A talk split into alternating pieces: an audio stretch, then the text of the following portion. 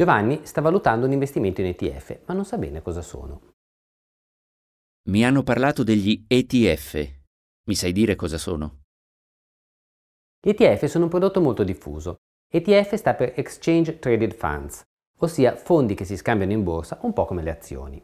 Diversamente dai fondi comuni non hanno un gestore che investe i tuoi risparmi cercando di battere il benchmark, ma si limitano a fotografare il mercato seguendo il suo andamento. Per capire che cos'è un ETF, fammi prima spiegare che cos'è un indice di mercato finanziario. Hai in mente quando leggi sul giornale che la borsa di Milano ha realizzato un più 2%? Tale valore si riferisce al rendimento di un indicatore che riassume in un unico dato i prezzi delle azioni quotate, ossia dell'indice di borsa. Nel caso di Milano, l'indice più conosciuto è il FTSE MIB, che riassume l'andamento dei 40 titoli più rilevanti del listino. Più rilevanti nel senso che questi 40 titoli costituiscono circa i 4 quinti del listino di Milano in termini di capitalizzazione e quindi il FTSE MIB descrive, con buona approssimazione, l'andamento di Piazza Affari. Aspetta un attimo, cosa c'entra l'indice con un ETF?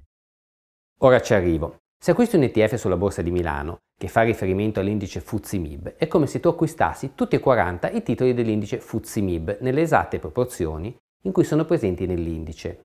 Non c'è nulla da gestire, il valore del tuo investimento segue quello dell'indice. La società che offre questo prodotto ti garantisce il rendimento dell'indice FTSE MIB. Lo svantaggio rispetto ai fondi comuni di investimento è che, rinunciando ad affidarti a un bravo gestore, non cerchi di guadagnare più del mercato. Il vantaggio è che con un ETF non rischi di sbagliare gestore e quindi di perdere più del mercato. Fondi comuni ed ETF hanno un pregio in comune che è attraente per il piccolo investitore. Ti permettono di diversificare e quindi riducono i rischi che hai comprando solo pochi titoli.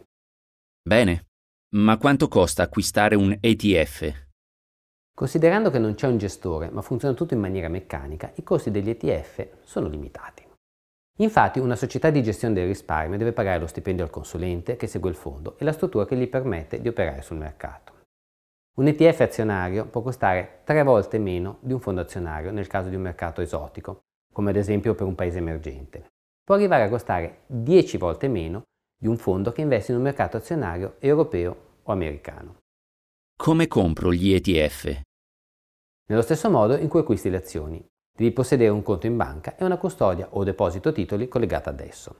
Scegli una banca che ti propone buone condizioni di trading, ossia di compravendita titoli. Via internet di norma si risparmia. Se allo sportello bancario arrivi a pagare anche lo 0,7% della somma investita, come commissione, online in genere si scende sotto lo 0,2%.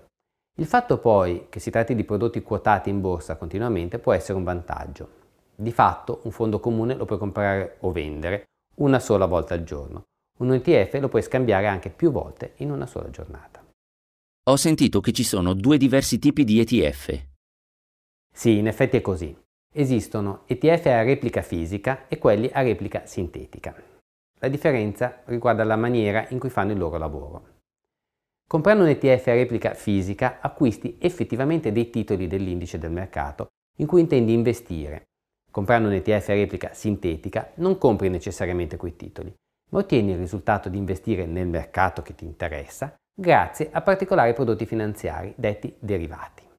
Dal punto di vista dei costi, gli ETF a replica fisica sono lievemente più cari di quelli a replica sintetica, per via di una maggior complessità della gestione del portafoglio. Corro rischi particolari nell'acquistare ETF? Gli ETF nascondono rischi non sempre facili da individuare. C'è una cosa importante che devi ricordare.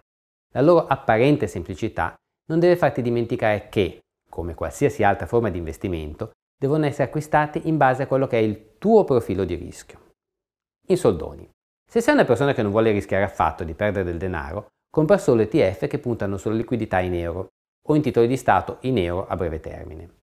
Se sei uno che accetta un rischio moderato, puoi anche comprare ETF che investono in obbligazioni societarie o titoli di Stato a medio-lungo termine, per cui c'è un rischio legato ai tassi di interesse.